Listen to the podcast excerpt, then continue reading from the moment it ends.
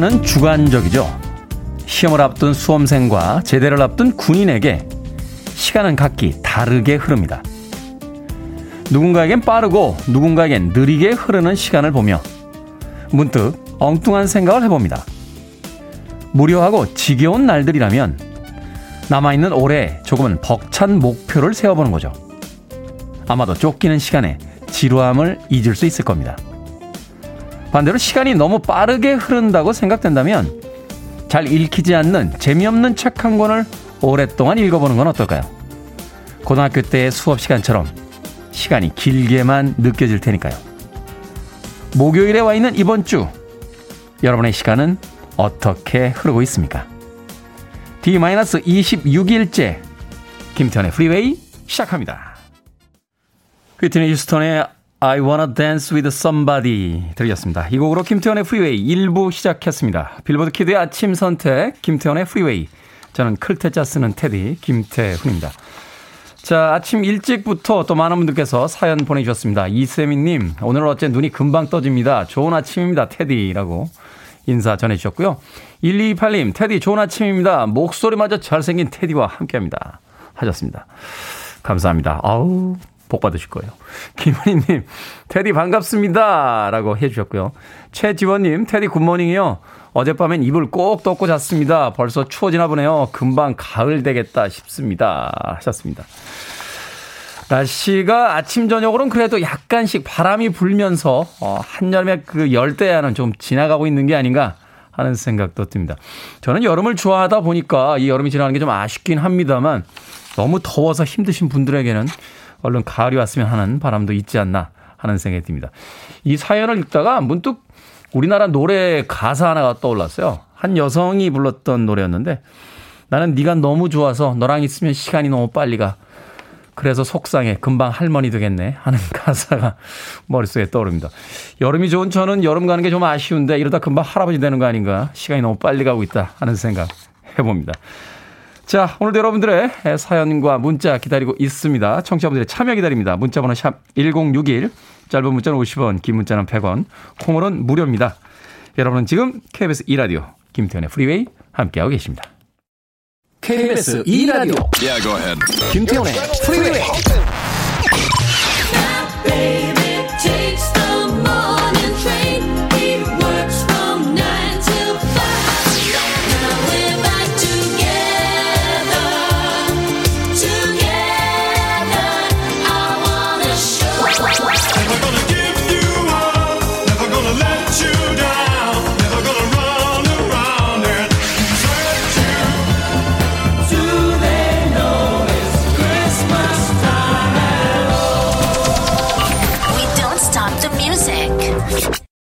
지노 바넬리의 I Just Wanna Stop 들으셨습니다. 음악이 나가는 동안 서울 하늘을 이렇게 쳐다보고 있었는데 아침에 좀 흐리더니 이제 개어가고 있는 것 같습니다. 일기예보에 따르면요 오후에 소나기 예, 예보가 있습니다. 아, 오후에 외부에서 일하시는 분들은 우산 꼭 챙기시길 잊지 마시길 바라겠습니다. 김경숙님, 테디는 책을 쓰시면 베스트셀러 나올 것 같아요. 안 나옵니다. 예, 이전에 냈던 두 권 다 망했습니다. 의사분들하고 썼던 책도 하나 있고요. 현직 총리이신 분하고 대담집도 하나 냈는데 예, 두권 다 작품 써온 인정받았습니다. 예, 국내 대형 서점에서 뽑은 그 해의 최고의 책 중에 하나로 뽑히긴 했는데 예, 흥행에선 참패했습니다. 베스트셀러 안 나옵니다. 김경숙님. K121194111님. 방학한 아이들을 위해 감자 삶고 계란 삶아 샌드위치 만들어줬더니 그냥 식빵에 딸기잼 발라달라고 하네요. 아침부터 열납니다. 하셨습니다. 인생이 그렇더군요. 열심히 한다고 다 잘 되는 게 아니고요. 대충 해도 뭔가 이루어질 때가 있습니다. 그냥 식빵에 딸기잼 발라 주십시오. K1212 129441님께는 제가 치킨 한 마리 보내드립니다. 아이들은 식빵에 딸기잼 발라 먹으라고 하시고요. 본인은 치킨 한 마리 드시면 되겠습니다. 자, 정정임님. 어제 출근하면서 남편한테 택배 좀 보내달라고 했더니 대답은 잘했거든요. 그런데 퇴근해서 들어오니까 그대로 있네요. 깜빡했대요. 오늘 도착해야 될 물건인데 정말 속이 부글부글 끓습니다. 하셨습니다.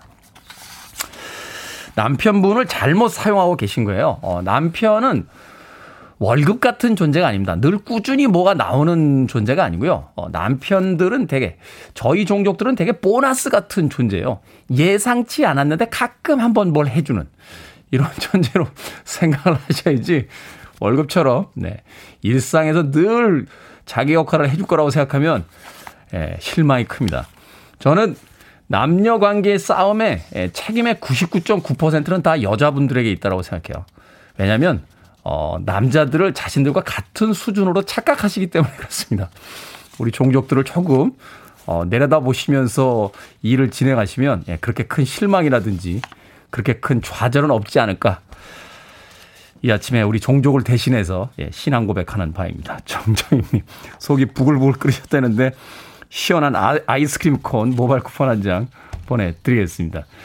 자, K121196011께서 집에 빨래한 옷들이 냄새가 나서요. 엄마가 새로 산 티셔츠를 하나 어, 입고 가라고 주셨습니다. 꽃무늬 티셔츠인데요. 입고 나왔는데 사람들이 다들 저만 쳐다봐요. 저 오늘 잘 버틸 수 있을까요? 글쎄요, 오늘 잘 버틸 수 있을지는 모르겠습니다만 집에 와서 그 티셔츠 벗는 순간 천국을 경험하시게 될 겁니다. 인생이라는 게 그래요. 예, 지옥 있으면 또 천국 있습니다. 곧 보장될 완벽하게 보장되어 있는 오늘 저녁에 천국을 기대하시면서 오늘 하루 잘 보내시길 바라겠습니다. 자, 아침부터 많은 사연들 도착하고 있습니다. 여러분들 아침 같이 응원합니다. 7872님의 신청곡으로 합니다. 시나 이스턴 Morning Train.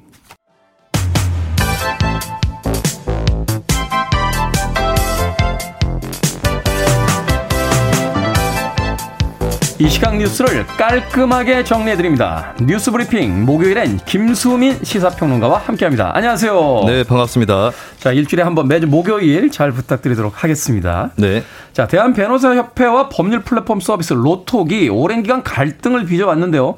변협이 칼을 빼들었습니다. 로톡에 가입한 변호사들의 징계 처리 여부를 검토 중이다 하는 뉴스가 나왔는데요. 네, 그렇습니다. 어제 8월 4일부터 변호사 광고에 관한 규정 이것을 변협에서 제정을 해서 시행을 하게 됐는데 네. 이 규정에 따르면은 법률 서비스 플랫폼인 로톡에 가입해서 활동을 하는 변호사들은 징계를 받게 되는 그런 규정이 또 적용이 되는 것이죠. 그러면서 변, 협에서 징계라면 어떤 수위를 이야기하는 건가요? 일단 뭐 변호사의 자격 에 관한 이런 징계들에 아. 대해서 이제 착수를 하게 되는데 이 로또에 가입한 변호사가 예전까지 한 3천 명 정도 됐습니다. 네. 예, 최근 들어서서 이런 흐름 때문에 탈퇴를 하는 회원들도 있었지만은 그래도 상당수가 또 남아 있는 그런 상황이고 진정서도 한 2천 통 정도가 어, 접수가 돼 있다고 해요. 그래서 이들을 다 징계를 하게 되면은 이제 무더기 징계 그러니까 네. 현실화되는 것이다. 이런 전망이 또 나오고 있는 것이죠.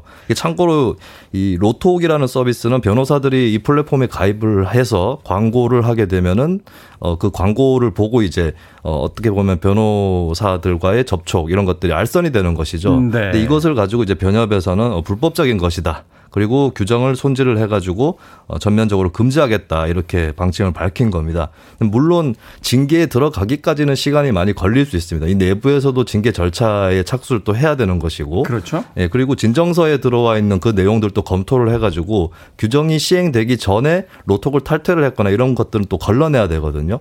그리고 또 이 진정 대상이자 징계 대상이 된 변호사들 직업이 변호사 아니겠습니까? 그렇죠. 그러면은 법률 싸움을 할 텐데요. 네, 내부에서의 징계 절차뿐만 아니라 징계를 받는다 하더라도 법정 싸움으로 이어질 것이기 때문에 당장에 무더기 징계가 현실화되지는 않을 거다 이런 전망도 나오고 있습니다. 네, 두 가지가 참 흥미로운 건 이 변호사 자격증이라는 건 이제 국가고시를 통과해야지 주는 건데 네. 변호사 협회에서 그 변호사 자격에 대한 징계를 줄 수 있는지가 일단 궁금하고 네. 또 하나는 어, 변협이 그 징계 처리 여부를 검토하겠다라고 하면 이제 법률 검토를 했다는 건데 변호사가 네네. 광고를 하는 것이 과연 불법적인 것인지 여기에 네. 대해서 또 흥미가 좀 가네요. 그렇습니다. 현재로서는 법무부에서는 이게 어, 불법이다라고 볼 수는 없다. 이런 입장을 뭐 박범계 법무부 장관이라든지 쪽에서 피력을 하고 있는데 네. 변협 네. 입장에서는 어, 기존 변호사법을 갖고도 이것은 불법이라고 해석할 수 있다. 라고 또 그렇게 논쟁적인 분위기에 들어가는 그런 모습입니다. 그리고 이제 변협 내에서의 어떤 징계 이런 것들이 굉장히 크게 작용을 할 수밖에 없는 것은 이게 또 어떤 하나의 직업 직업적인 세계인데 네. 그 직업에 해당하는 그 사람들이 모여 있는 그 권익을 대변하는 협회 이쪽에다가 이제 많은 권한들이 주어져 있는 것이고 비슷한 사례로 의협 뭐 네. 이런 사례도 또 있는 것이죠. 내부에서 어떤 징계라든지 예, 그런 것들이 또 어, 이번 사건의 배경으로 작동을 하고 있는 거죠. 네. 어쨌든 명쾌하지는 않기 때문에 좀 다퉈볼 여지가 있다. 이렇게 네. 예, 정리를 하면 되겠습니다. 자, 델타 변이가 확산되면서요. 집단 면역 달성 기준을 높여야 한다 하는 의견이 나왔습니다. 원래 인구의 한 60에서 70% 정도가 백신을 접종하면 집단 면역을 달성할 것이다. 이렇게 예상을 했던 건데 기준이 달라진 건가요? 그렇습니다. 아무래도 델타 변이 때문에 이 변이가 전파력이 기존 바이러스에 비해서 두세 배 정도 되는 것으로 드러나고 있고 네. 미국에서도 이 바이러스에 대해서 어, 굉장히 심혈을 기울여서 주시를 하고 있는 그런 상황인 것이죠. 어, 몇몇 단체에서 의견을 밝혔는데 미국 감염병 학회에서는 80 내지 90% 정도는 접종을 해야 집단 면역을 달성할 수 있다. 라고 음. 얘기를 했고 미국 식품의약국에서도 최소 80%는 돼야 된다. 그러니까 기존의 70% 낮으면 60% 정도의 집단 면역 기준을 굉장히 올려서 잡은 것이죠. 근데 이 소식은 사실 뭐 경제적으로도 이런 속담이 있지 않습니까? 미국에서 기침을 하면 한국은 폐렴에 걸린다. 네. 이게 경제적인 세계 경제에서의 속담인데 이 코로나 19 대응에서도 이 비슷한 이치가 적용될 수 있습니다. 왜냐하면 미국은 현재 1차 이상 접종을 받은 사람들이 70% 정도 되거든요. 넘어가죠, 70%. 근데 한국은 40%가 좀 안 되는 상황이에요. 음. 그러면은 이렇게 어, 집단 면역의 기준이 올라간다라고 하는 것은 한국 입장에서는 어, 대단히 부담스러운 소식이다. 하지만 또 피할 수 없는 현실이다 이렇게 볼 수 있겠습니다. 네, 우리나라에서는 지금 뭐 9월 정도 이제 집단 면역, 뭐 늦으면 11월까지는 집단 면역을 만들겠다라고 했던 것들인데 네. 이렇게 되면 이제 접종에 대한 어떤 퍼센테이지가 더 올라가야 되는 그런 이제 부담을 이제 갖게 되는 거군요. 그렇습니다. 그리고 한편에서는 자꾸 변이가 이루어져서 돌파 감염 그러니까 백신을 맞고도 코로나19에 감염되는 그런 사례가 이어지고 있는데 그러면은 조금 기다렸다가 그 돌파 감염을 방지할 수 있는 더 나은 백신을 맞으면 어떨까 이런 생각을 충분히 할 수 있겠습니다. 네. 하지만 지금 당장에 닥쳐 있는 여러 가지 뭐 알파 델타 할 거 없이 그 바이러스에 다 대응을 하기 위해서 그리고 집단 면역을 조속하게 형성하기 위해서는 현재 나와 있는 백신을 빨리 접종할 필요가 있다. 가장 좋은 백신은 현재 내가 맞을 수 있는 백신이다. 이것을 다시 한번 어, 강조를 할 필요가 있겠습니다. 네. 백신 접종이 이제 속도의 문제, 시간의 문제다라는 걸 다시 한번 이제 강조를 해 주신 것 같습니다. 뭐 돌파 감염이 되더라도 백신 맞은 사람들이 이제 증상이 경미하고 또 치명률이 낮다라고 하니까 가능하면 빨리 백신 맞으시길 바라겠습니다. 세계 곳곳에서 대형 산불이 계속해서 잇따르고 있습니다. 터키 며칠째 산불 진화 때문에 애를 먹고 있다고 하는데 우리나라 네티즌들이 기부를 하고 있다고요? 네, 그렇습니다. 어제 혹시 김태원 MC께서는 배구 올림픽 경기 보셨나요? 봤죠. 네. 봤습니다. 우리나라의 4강 진출. 터키 선수들 막 우는데 터키가 예전부터 왜 형제 국가라는 표현이 있어서 그런지 몰라도 그렇습니다. 우리나라의 그 4강 진출이 반갑기도 하면서도 네. 터키 그 선수를 막 우니까 좀 안쓰럽기도 하더라고요. 그렇습니다. 네. 저는 어제 전철 안에서 시합을 핸드폰으로 봤는데 아, 평론가님도 옛날 옛날 분이시군요. 전철이라니요. 지하, 네, 지하철. 같은 칸에 타고 있던 제 네. 부근에 있었던 사람들은 저를 이상하게 봤을 것 같아요. 제가 음. 차마 소리를 지르고 이러진 못했는데 네. 주먹이 불끈 쥐어진다거나 아. 하 하고 한숨을 쉰다거나 이런 것들은 그렇죠. 막을 수가 없겠더라고요. 어 그래서 이제 즐겁게 배구를 보긴 했는데 또그 어, 패배한 터키팀 선수들의 눈물 이런 것들 또 숙연해지는 모습이었는데 근데 다름이 아니라 이 배구 시합을 통해서 터키의 산불이 많이 일어났다라고 하는 사실이 국내 네티즌들한테 많이 전해졌던 아, 겁니다. 그 중계 방송의 어떤 그 캐스터들이 그런 이야기를 했군요. 그렇습니다. 어. 그리고 또 뭐 인터넷 검색을 하다 보면 터키 산불 이런 것들도 많이 뜨는 그런 추세인 것이고 아까도 말씀하셨지만은 형제 국가라는 인식이 묘하게 있습니다. 한국 전쟁 네. 참전 국가였고 그렇죠. 2002년 한일 월드컵 때도 3, 4위전에서 붙었었는데 그렇죠. 한국이 그때는 졌었죠. 그런데 양팀 선수들이 어깨 동무를 하고 공동으로 경기 끝나고 행진하는 그런 모습이 또 많은 사람들이 기억에 남아 있습니다. 그 경기 후에 이을용 선수가 터키 리그 진출했을 때막 네. 공항에서 형제 나라의 선수가 왔다고 막 난리도 아니었잖아요. 그렇습니다. 근데 네. 또 마찬가지로 배구에서도 김연경 선수가 터키 리그에서 뛰었었거든요. 그러죠. 이런저런 인연들이 또 작용을 하면서 네티즌들이 야 터키 화제에 우리가 돌수 있는 게 없겠냐 이렇게 여론을 띄운 다음에 묘목을 보냈다. 이런 아. 사연들이 줄을 잇고 있습니다. 묘목을 보낸다. 네, 산불로 어, 나무들이 다 타버렸을 거기 때문에 이 묘목을 보내는 이런 좀 훈훈한 그런 모습들이 또 인터넷을 통해서 확인이 됐고요. 어, 사실 이 터키 화재의 근본적 원인은 기후 변화. 가 꼽히고 있는데 네. 어떻게 보면 이것은 세계인들이 공동으로 실천해서 앞으로 이런 화재들을 막아야 된다라고 하는 측면에서는 이런 어, 묘목을 기부하는 행렬이 더 큰 기후 변화를 막는 예, 이 시민들의 실천으로 이어졌으면 한다라고 하는 그런 생각도 가져봅니다. 네, 전 지구가 지금 온난화 때문에 고온하면서 또 건조한 지역들이 나타나고 있기 때문에 지금 산불이 계속해서 이어지고 있는 것 같습니다. 그러고 보면 올림픽을 통해서 선수들은 참 그 젊음을 즐기고 게임을 또 즐기고 또 어, 동료들과 그 훈훈한 동료를 나누고 있는데 정치인들만 이 메달 숫자 가지고 국가 우위를 계속 논하고 있는 게 아닌가 하는 생각 해보게 됩니다. 자, 오늘의 시사 엉뚱 퀴즈 어떤 문제입니까? 네, 앞서 델타 변이 바이러스 소식 전해드렸는데요. 네. 변이 변이 하니까 원초적인 부름, 변의 생각이 났습니다. 굉장히 네. 원초적인 연상작용이죠. 네, 원초적입니다. 네. 변비에 시달리는 사람들이 변의를 느끼고 싶어서 복용하기도 하는 이것은 무엇일까요? 당분을 분해하여 젖산을 만드는 균으로 건강 기능식품으로 복용할 경우 유해균 억제, 배변 활동 원활, 장 건강에 도움을 준다고 하죠. 보기를 불러드리겠습니다. 1번 대장균, 2번 유산균, 3번 무좀균, 4번 신하균. 자, 정답 아시는 분들은 지금 보내주시면 되겠습니다. 재미있는 오답 포함해서 총 10분께 아이스 아메리카노 쿠폰 보내드립니다. 변비에 시달리는 사람들이 변이를 느끼고 싶어서 복용하기도 하는 이것은 무엇일까요? 당분을 분해해 젖산을 만드는 균으로 건강기능식품으로 복용할 경우 유해균 억제, 배변활동 원활, 장 건강에 도움을 준다고 합니다. 1번은 대장균, 2번은 유산균, 3번은 무좀균, 4번은 신하균 되겠습니다. 문자번호 샵 1061, 짧은 문자는 50원, 긴 문자는 100원, 콩으로는 무료입니다. 뉴스브리핑 김수민 평론가님과 함께했습니다. 고맙습니다. 감사합니다. 리게슬입니다. Never gonna give you up.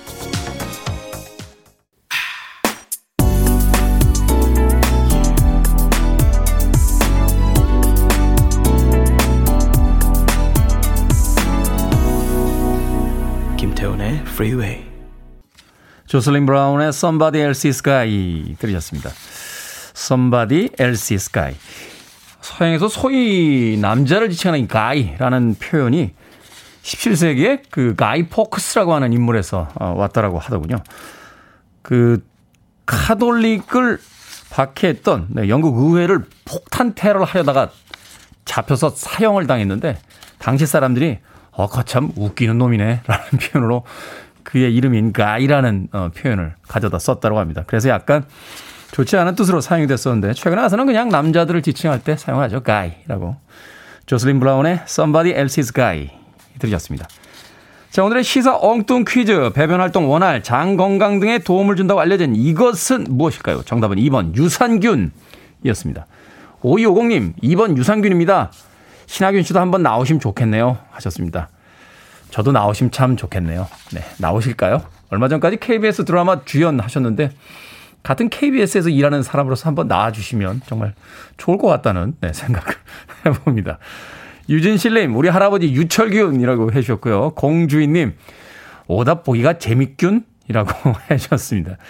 K80959009님, 프리웨이 청취율 1위가 유력하균이라고 해주셨고요. 5446님 졸리균이라고 네, 또 오늘 아침에 약간은 피곤한 상태를 오답으로 재미있게 예, 풀어주셨습니다. 가을아 사랑해님 유산균입니다. 저희 집의 대표적인 유산균은 익은 김치예요.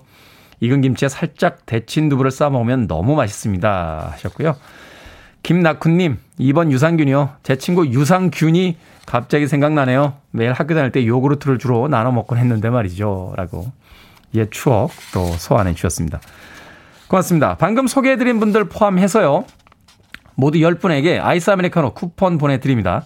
당첨자 명단은 방송이 끝난 후에 김태훈의 프리웨이 홈페이지에서 확인할 수 있고요.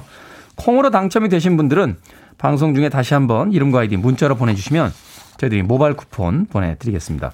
문자 번호는 샵 1061, 짧은 문자는 50원, 긴 문자는 100원입니다. 자, 이효정님, 테디, 오늘 아침 몸이 너무 가볍게 느껴져서 체중계에 올라오니까 600g이 빠졌습니다. 600g만 빠져도 몸이 가벼운데 6kg 빠지면 날아갈 것 같아요. 테디도 다이어트 하시나요? 하셨는데.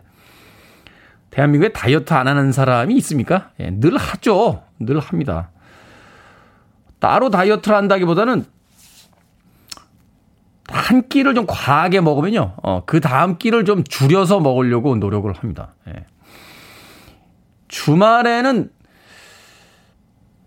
한 끼 정도로 먹고 한 끼는 이제 뭐 채소나 예, 과일 예, 이런 거로 먹으려고 합니다. 예, 식단만 보면 굉장히 그 헐리우드의 어떤 그 탑스타들의 식단을 보는 것 같지 않습니까? 예, 그런데 막상 뭐 현실은 또 그렇지도 않아요. 예, 그냥 냉장고 열어가지고 주섬주섬 이것저것 주워 먹고 아, 어제 저녁에 삼겹살에다가 소맥을 너무 많이 먹었구나. 그럼 오늘 아침엔 그냥 라면이나 하나 끓여 먹자. 뭐 이런 식인 거지. 이야기를 가, 그, 가끔 하다 보면 제가 굉장히 럭셔리한 어떤 라이프 스타일을 가진 것처럼 착각하시는 분들이 계신데, 예, 그렇지 않습니다. 그냥 동년배 남자들처럼 똑같이 살아가고 있습니다. 단지 좀 긴장은 하면서 삽니다. 예, 한 끼를 좀 과하게 먹으면 그 다음 끼를 좀 가볍게 먹으려고 하고요. 아, 특이사항은 하나 있네요.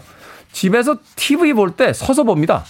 어, 그, 과식보다 안 좋은 게 앉아 있는 거래요. 어, 우리들의 그 인류의 그 건강을 망친 주범 중에 하나가 푹신한 쇼파와 의자랍니다.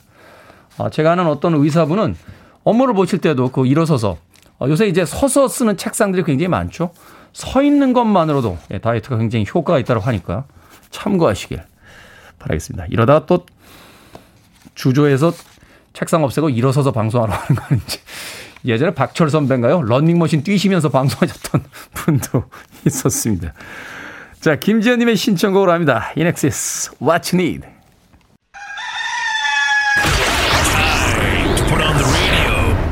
김태훈의 Freeway 월급 빼고 다 올랐다는 말에 요즘 공감하시는 분들 많을 겁니다. 장바구니 물가부터 밥값 그리고 기름값도 오르면서 서민들의 부담이 커지고 있습니다. 정부는 일시적이라고 하고 있지만 미국과 중국의 도망가자 식비 50만 5천 원에서 23만 3천 원으로 줄었고 외식비도 이제 38만 9천 원에서 17만 3천 원으로 줄었어요. 그러니까 7만 원에서 한 10만 원까지의 변동을 잡고 그 안에서 최대한 살아보는 거. 엄마들이 쥐어짜릴 수 있는 거는 정말 식비밖에 없는 거거든요. 월급 생활자이기 때문에 들어오는 돈 똑같고 사실 그 가게 예산도 그 안에서 저축하고 그리고 또 빚 갚고 뭐 보험도 들고 생활도 해야 되는데. 다시 돌아오자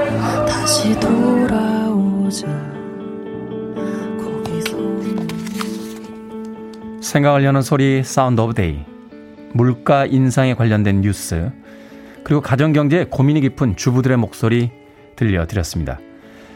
기름값이 올라서 주유소 가기가 무섭다는 분들 식재료 가격이 올라서 식사 준비가 무섭다는 분들 참 많으십니다.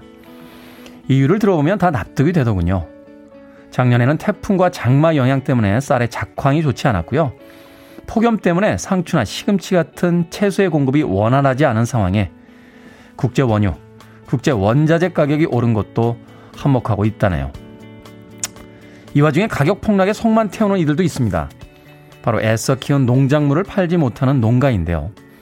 애호박이나 옥수수는 농사가 너무 잘 됐는데도 수요가 줄어서 팔로 확보도 어렵고 가격까지 폭락한 거죠. 그래서 수확할 엄두도 못 내는 농가가 많은데요.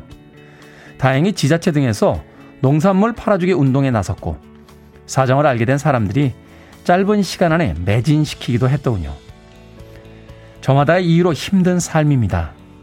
하지만 이렇듯 주변을 둘러보는 따뜻한 시선, 도울 수 있는 건 돕겠다는 의지로 또 한 곱이 넘길 수 있지 않을까요? 오늘 저녁은 옥수수를 넣어 지은 밥에 안산 선수가 좋아한다는 애호박찌개 어떻습니까? 참 맛있을 것 같지 않습니까?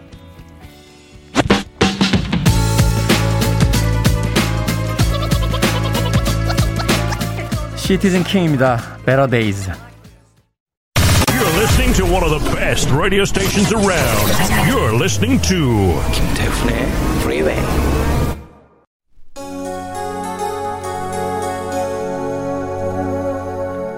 Billboard Kid의 아침 선택 KBS 2라디오 김태훈의 Freeway 함께하고 계십니다. 1부 끝곡은 5005님의 신청곡입니다. Brother and Brother의 If We Did Not Exist. 잠시 후 2부에서 뵙겠습니다.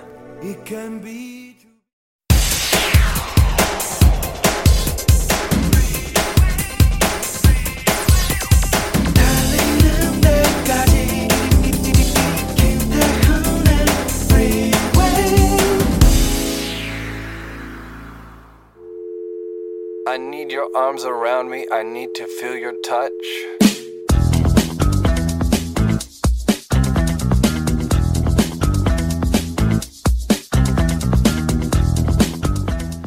펜싱, 수영, 승마, 사격, 육상. 이 종목을 각각 진행해 최종 합산 점수에 따라 우승자를 가리는 종목 근대 5종. 근대 올림픽 창시자인 비에르드 쿠베르탱 남작이 고안했다. 펜싱 1분 동안 많은 공격에 성공한 선수가 가장 많은 점수를 획득. 수영 200m 자유형 기록에 따라 점수 획득. 승마 출전 20분 전에 추첨한 낯선 말에 올라타 장애물 코스 완주. 레이저건 사격과 육상의 복합 경기. 빠르게 달리다가 차분하게 집중해 사격하는 걸 반복하는 것이 매력.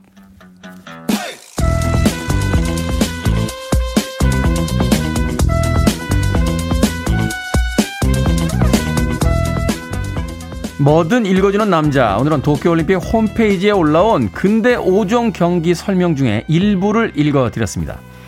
축구나 야구처럼 대중적이거나 스타 플레이어가 있는 종목들은 언제나 큰 관심을 받지만요. 일부 종목들은 제대로 된 중계도 보기 힘들거나 지원이 부족한 경우가 있습니다. 올림픽이 즐거운 이유 중에 하나는 평소에 몰랐던 스포츠와 선수들의 매력을 알게 된다는 건데요. 선수들 입장에서도 마찬가지겠죠. 메달을 받는 것도 중요하지만 그보다는 사람들이 내가 하는 운동에 관심을 가져주고 또 규칙을 공부하고 지난 경기를 찾아봐주는 일 무엇보다 큰 힘이 될 테니까요. 자, 오늘부터 토요일까지는 근대 5종 경기가 이어지는데요. 어떤 규칙으로 진행되는 경기인지 누가 출전하는지 한 번쯤 검색해 보는 건 어떻습니까? 그 또한 선수들을 향한 뜨거운 응원이 될 겁니다. 1980년대 미국의 슈퍼볼 경기장에서 응원가로 주로 많이 들을 수 있었던 곡이었죠. 토니 바실의 미키 들렸습니다. 자, 이 곡으로 김태훈의 Freeway 2부 시작했습니다. 앞서 일상의 재발견, 우리 하루를 꼼꼼하게 들여다보는 시간이었죠. 뭐든 읽어주는 남자. 오늘은 도쿄올림픽 홈페이지에 올라온 근대 5종 경기 설명 중에 일부를 읽어드렸습니다. 인기 종목이 아니더라도 어, 많은 선수들이 이번 올림픽에 출전을 해서 또 나름의 최선을 다하고 있습니다. 그들의 경기를 관심을 가지고 봐주는 것만으로도 어, 충분히 응원이 되지 않을까 하는 생각이 듭니다. 김아니님, 모든 선수들은 사랑받을 자격이 충분합니다. 해주셨고요. 김지현님, 프리웨이 팀이 유튜브로 올림픽 중계를 해주면 친절한 설명, 터지는 자막, 테디의 너스레로 꿀잼 보장일 텐데 하셨는데, 안 됩니다. 예, 최선을 다하고 있는데 제가 거기서 실없는 농담이나 되면 금방 퇴출되지 않겠습니까? 아, 저는 그냥 음악 틀겠습니다. 강하수님, 종목이 뭐가 중요하겠어요? 출전하는 모든 선수들 열심히 응원하고 있습니다. 더위에 지치지만 올림픽 선수들 승전보에 더워도, 어, 더위도 이겨내고 있습니다. 하셨습니다. 어제 저도 이 올림픽 관련 기사를 하나 검색해서 봤는데요. 사이클에 출전했던 한 선수가 좋은 성적을 거두지 못해서 미안하다. 그리고 또 한편으로는 자신이 열심히 해서 좋은 성적이 나왔으면 많은 사람들이 사이클에도 관심을 가져줬을 텐데 하는 아쉬움을 이야기하는 걸 본 적이 있습니다. 인기 종목이 아니더라도 아니죠. 올림픽은 오히려 그런 종목들을 더 가까이서 생생하게 볼 수 있는 그런 기회니까 인기 종목뿐만이 아니라 우리가 평소에 몰랐던 종목들 찾아보는 것도 이 올림픽을 즐기는 방법 중에 하나가 아닐까 하는 생각이 듭니다. 그리고 선수들에게 부탁드리는데요. 죄송하다, 미안하다는 이야기 안 하셔도 돼요. 예. 이미 그 출전해서 최선을 다해 주시는 것만으로도 우리는 충분히 감사합니다. 뭐가 죄송하고 뭐가 미안합니까?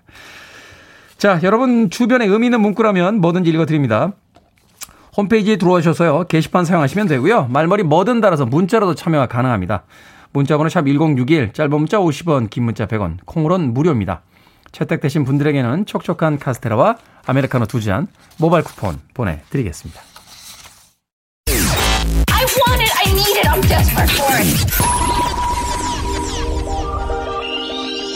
Okay, let's do it. 김태훈의 프리웨이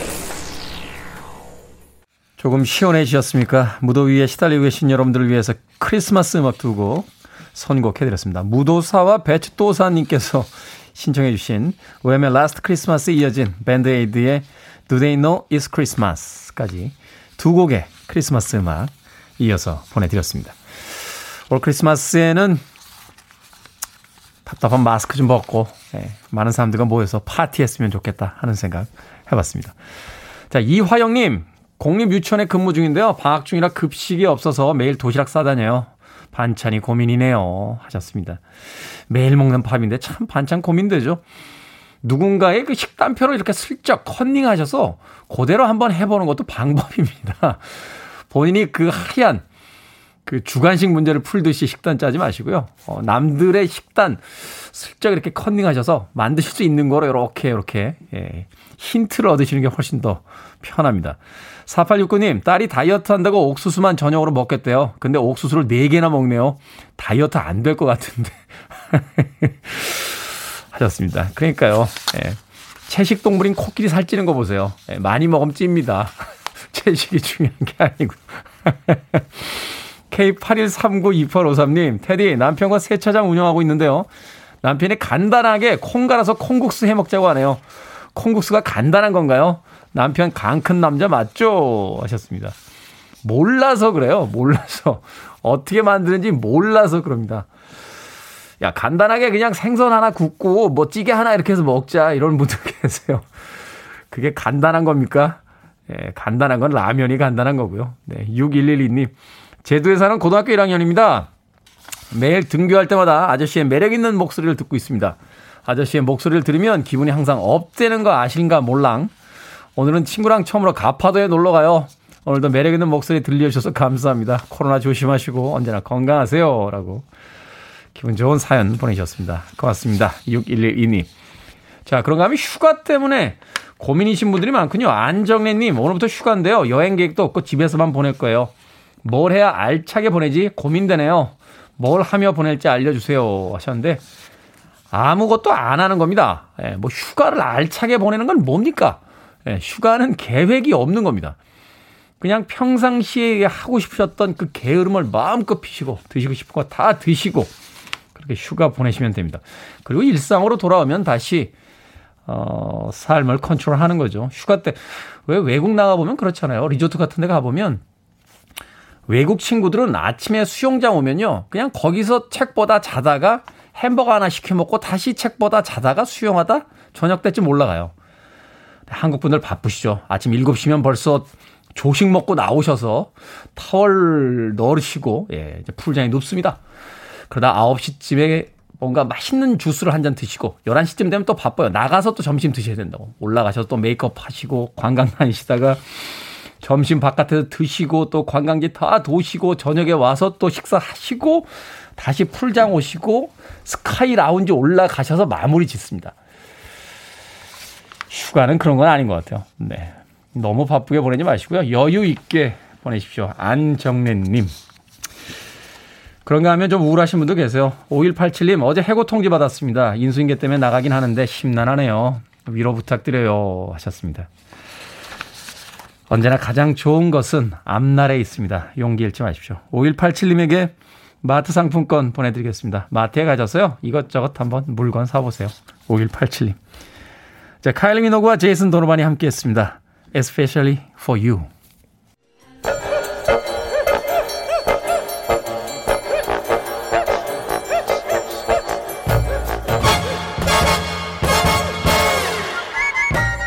온라인 세상 속 촌철살인 해학과 위트가 돋보이는 댓글들을 골라봤습니다. 댓글로 본 세상.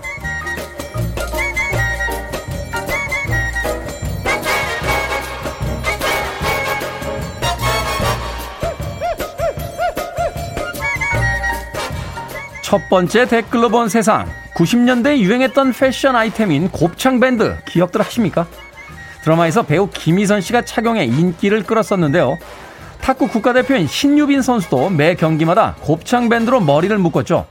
이 곱창밴드, 최근 아이돌 멤버들이 자주 코디하면서 1020 세대 사이에서 다시 인기를 끌고 있다고 합니다. 여기에 달린 댓글들입니다. 봉주루님, 머리끈 이름이라고요? 저는 곱창이라는 이름의 밴드가 인기를 끄나 했습니다. 나라님, 이럴 줄 알고 몇십 년 동안 안 버리고 있었다고요. 저도 기억이 납니다. 여성분들 이렇게 머리 묶을 때 썼던 곱창 밴드. 곱창 밴드는 아니고요. 곱창 전골이라는 밴드는 있었습니다.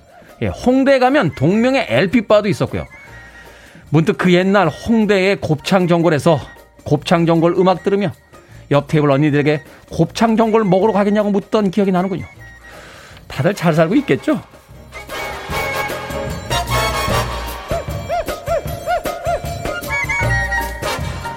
두 번째 댓글로 본 세상. 배달앱에서 음식을 주문할 때 고객 요청사항을 쓸 수 있는데요. 단골이니까 음식을 더 달라거나 외상을 요청하는 경우도 많다고 합니다. 이런 사람들은 실제로 단골이 아닌 경우가 대부분이라는데요. 그래서 한 배달 앱에서는 주문자가 지난 6개월 동안 몇 번이나 주문을 했는지 정보를 제공하기로 했다는군요. 여기에 달린 댓글들입니다. 이현진님, 어머, 진짜 단골은요, 가게 망할까봐 퍼주는 걸 걱정한다고요. 아리가 또 곤잘레스님, 자기가 지불하는 금액에 비해 만족감이 커서 단골이 된 건데 더 달라 할 필요가 있었을까요? 고객 요청 사항에는 일회용 수저 젓가락 필요 없다거나 아이가 자니 문 앞에 두고 벨 누르지 마세요. 뭐 이런 말 적는데 아닌가요? 외상을 달라. 참 창의력 넘치는 문장입니다. 요새 덥습니다. 여름 지나가려면 아직 멀었고요. 제발 북극곰 발바닥에 땀띠 나는 소리 좀 하지 맙시다.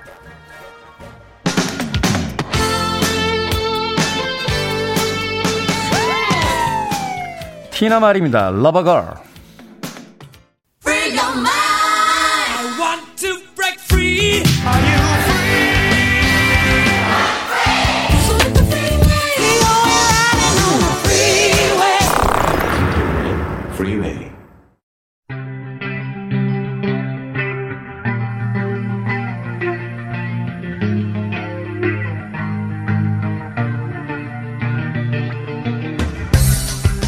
21세기의 키워드로 우리의 역사를 살펴보는 시간입니다. 역사 대자뷰. 오늘도 공간역사연구소 박광일 소장님 나오셨습니다. 안녕하세요. 안녕하세요. 자, 도쿄올림픽 열기 뜨겁습니다. 코로나19 이후에 간만에 즐거움을 느꼈다. 뭐 이런 분들이 굉장히 많은데요. 근데 대부분의 종목들 우리나라에 전해진 지가 얼마 되지 않는다라는 이야기를 들었어요. 언제 어떻게 이 스포츠가 우리나라에 전해졌고 또 시작이 된 건지 궁금한데요. 그렇죠. 지금 말씀하셨던 것처럼 지금 올림픽 종목에서 이제 많은 우리나라 대표 선수들이 참여를 하고 있는데, 네. 근데 그 종목들이 사실은 전부 다 이제 서양에서 기원하는 것들이 많고요. 또 우리나라 것이라고 하더라도 정비된 것으로 치면은 또 그렇게 오래되지 않은 것들이 많습니다. 그렇군요. 그래서 이제 말씀하셨던 그런 어떤 종목들이 언제 들어왔고 또 당시 모습은 어땠을까 또 이런 것들이 이제 궁금해지는데요.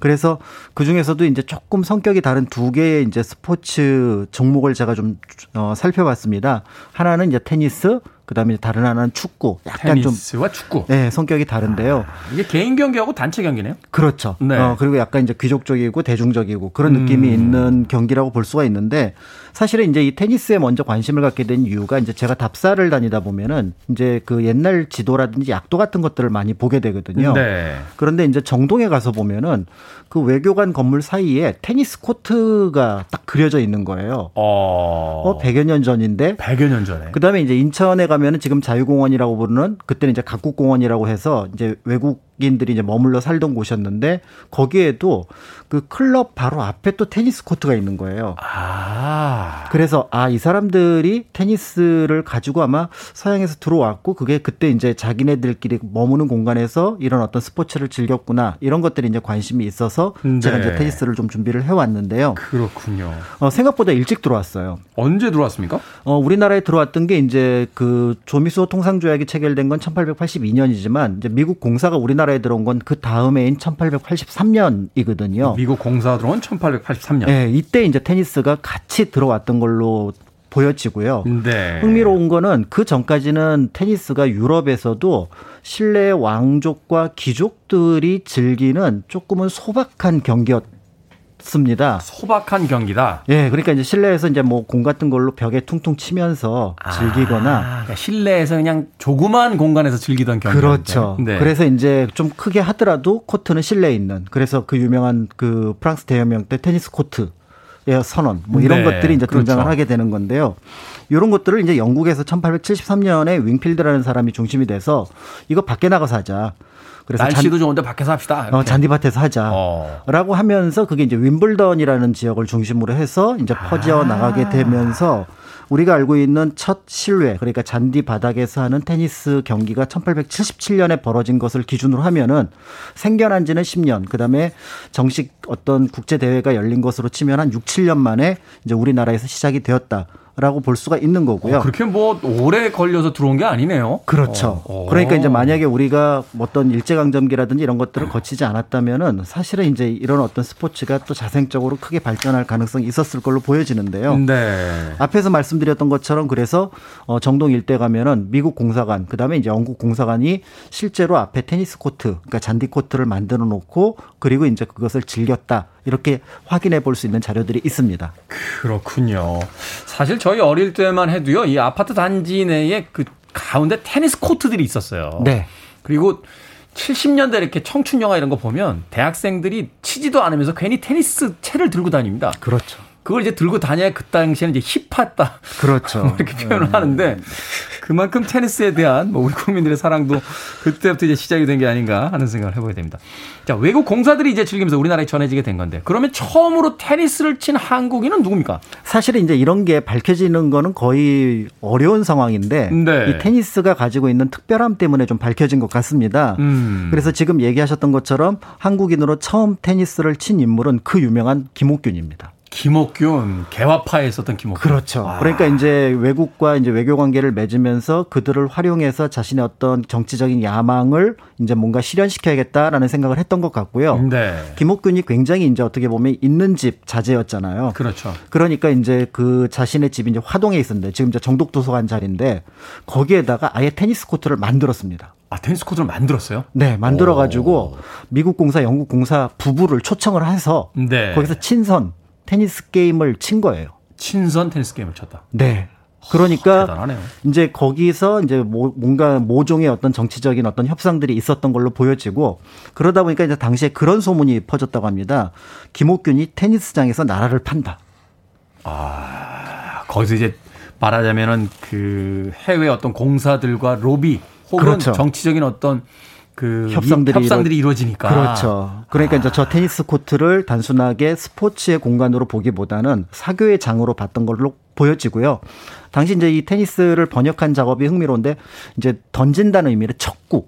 척구. 예. 네, 지금은 쓰지 않는 말인데 척구라는 말로 공을 이렇게 하나에다 던져놓고 치니까 그렇죠. 척구. 네, 그러니까 아. 지금 우리가 뭐 배구 축구 하는 것처럼 네. 척구라고 불렀다라는 기록이 남아 있습니다. 근데 이게 이제 처음 쳤던 인물이 김옥균이다 보니까 그게 1년을 못 가죠. 1884년 갑신정변. 그러네요. 그러면서 테니스는 이제 한국인에게서는 소강 상태가 되고 이제 외국인들이 즐기는 스포츠로 남아 있게 되었다. 이렇게 이제 볼 수가 있습니다.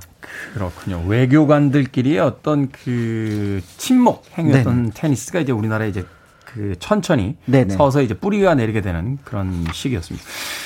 이게 귀족들의 스포츠. 그러면 우리나라에서 왕실에서도 좀 전해진다거나 뭐 이렇게 관심이 있지 않았을까요? 공사들이 또 이 당시 어떤 귀족들 왕실에 있던 사람들에게 네, 접견을 많이 했었으니까. 네네. 어 그런데 이제 왕실에서도 이제 어떤 서양의 여러 가지 문화 문물에 대해서 굉장히 관심이 많았었고 특히 이제 고종 같은 경우는 그런 것들을 빨리 받아들이려고 했었는데 커피를 최초로 우리나라에서 어, 드신 분이죠. 이제 최초라기보다는 이제 가장 많이, 많이. 이제 즐겼던 아, 이제 그런 분으로 이제 보여지는데요. 최초는 전뭐 나무꾼들인가요? 뭐, 뭐 이렇게 드셨다는 이야기 들 적이 있네요. 어, 그런데 이제 이 외교관들이 음. 했던 그 테니스도 들여왔을 것 같은데 그렇지는 않았던 것 같아요. 아. 왜냐하면 이제 순종 앞에서 그러니까 고종 앞에서도 아마 테니스를 쳤던 것 같은데 순종 앞에서도 이제 테니스를 쳤던 것 같아요. 일종의 이제 외교관들이 이제 왕과 뭔가 정치적인 어떤 논의를 하거나 조금은 어떤 이완된 공간에서 뭔가 이제 얘기를 풀어가기 위해서 그렇게 했던 것 같은데 네. 문제는 이 테니스를 보고 순종이 뭐라고 얘기를 했냐면 저렇게 힘든 일을 저 높으신 분들이 손수 하시다니 딱하오. 하인에게 시키시면 될 걸 왜 그렇게 힘들게 하시는지. 저런 저런 저런 저렇게 힘든 것을 왜 직접 하시는 것이요? 하인들을 시키시고 그냥 어. 시원히 보시면 될 것을 그렇죠, 그렇죠. 그러니까 이게 사실은 저도 테니스 중계를 볼 때마다 네. 정말 힘들어 보이거든요. 게임 한 점 얻는 것도 세 번, 네 번 이겨야 되고. 그렇죠. 그거를 또 한 세트를 해야 되는데 그 세트를 또 두 번, 세 번 이겨야 되니. 네. 제가 보기도 힘들어 보였는데 그때는 어땠을까라는 생각이 드는데요. 그 공칠 때 내는 소리 있잖아요. 그렇죠. 네 이번 그 도쿄 올림픽에서도 사실 테니스 선수 몇 명 실려 나왔어요. 그러니까 가지고. 네.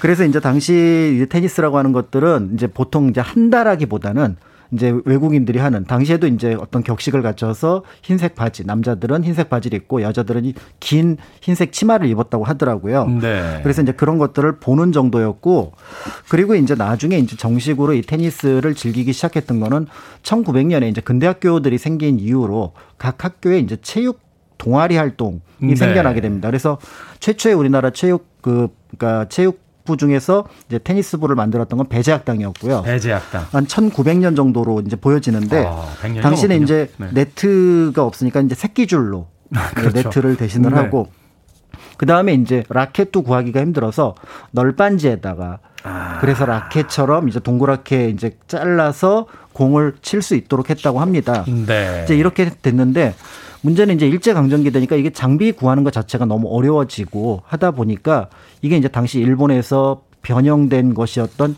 이제 고무공을 쓰는 정구. 그렇죠. 연식 정구. 네. 네. 이제 지금 나이 드신 분들은 어, 연식 정구 하면은 금방 떠올리시겠지만 네. 이제 그게 이제 오히려 대신 퍼지게 돼서 사실은 이건 아니다 했던 이제 예를 들어 경성제국 대학을 다녔던 강성태라는 분이 정식 테니스로 만들어야 된다. 그래서 저 경성제국 대학에 있었던 연식 정구부를 테니스부로 바꾸고 그리고 나서 조금씩 조금씩 진행을 했지만 1942년이 되면은 이제 일자가 모든 스포츠 경기를 못하게 하거든요. 그러면서 아. 광복 이후를 기다려야 하는 그런 상태로 바뀌었다라고 볼 수가 있습니다. 그렇군요. 조선 후기에 이제 우리에게 들어와서 테니스가 이제 어떻게 보면 이제 최초로 우리나라에서 이제 본격화되는 이제 스포츠의 출발점이 됐다라고 네. 볼 수 있을 것 같습니다. 자, 음악 한 곡 듣고 와서 어, 계속해서 어, 이야기 나눠보도록 하겠습니다. 예전에 이 YMCA 중심으로 한 야구 영화도 있었죠. YMCA 야구단이라고. 빌리지 피플입니다. YMCA.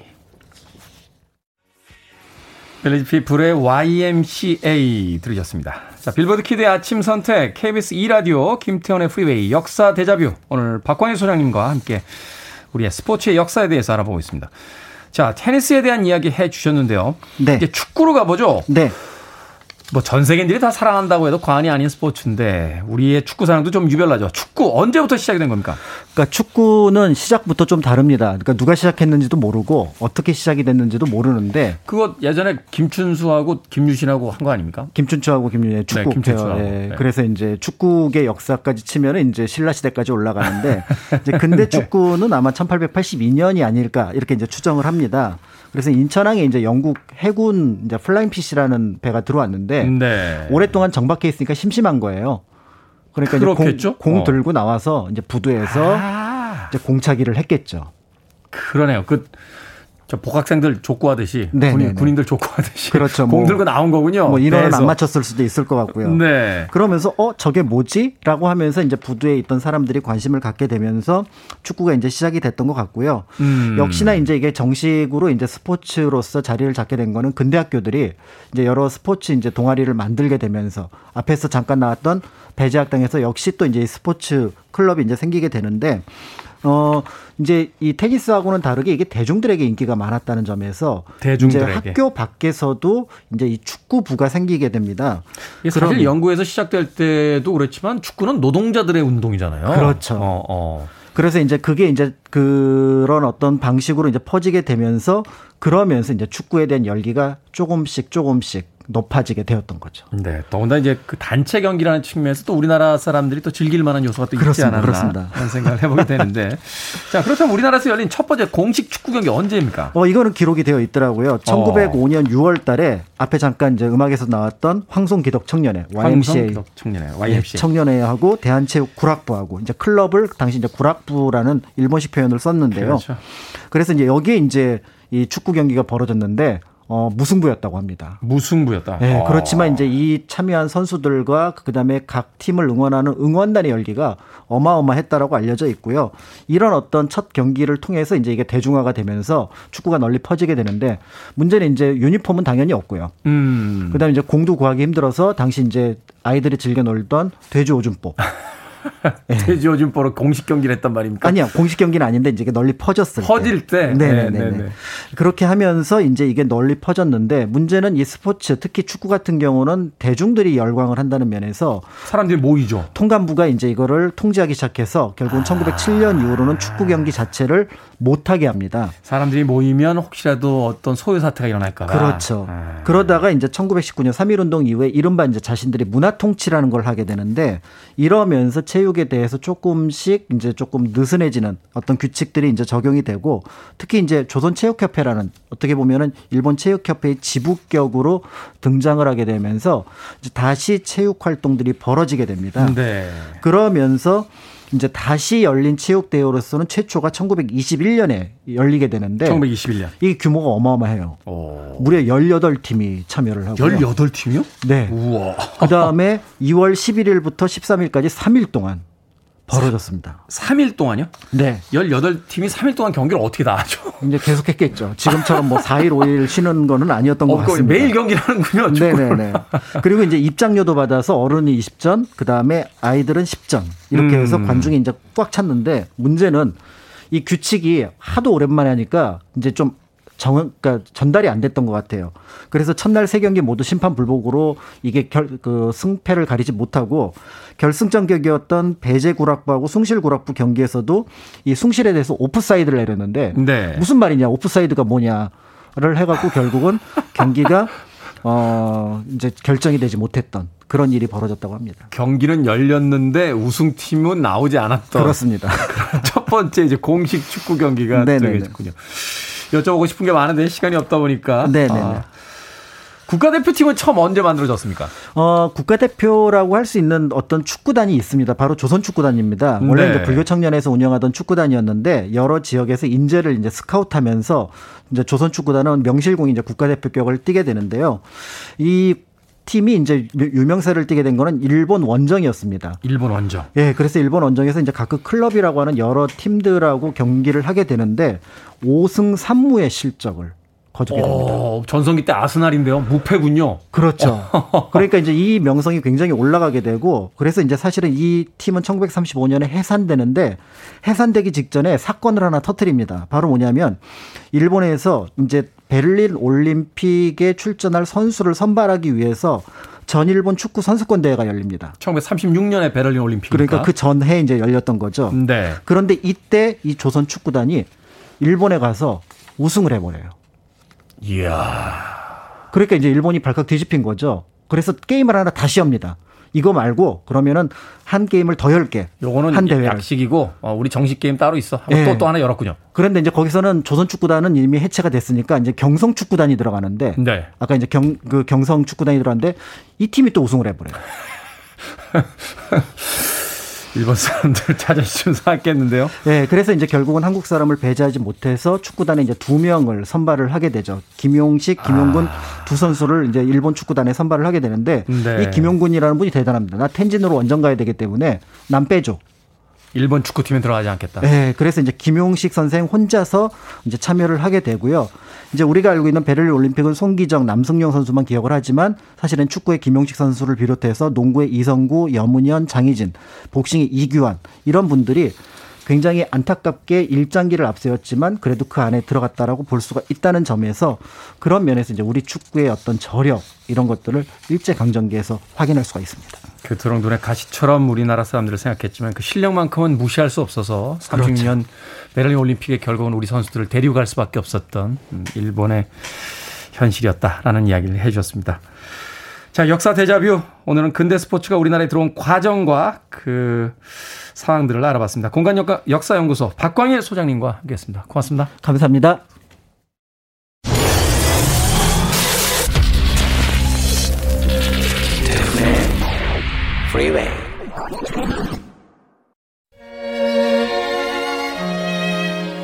KBS 2라디오 김태훈의 프리웨이 D-26일째 방송 이제 끝곡입니다.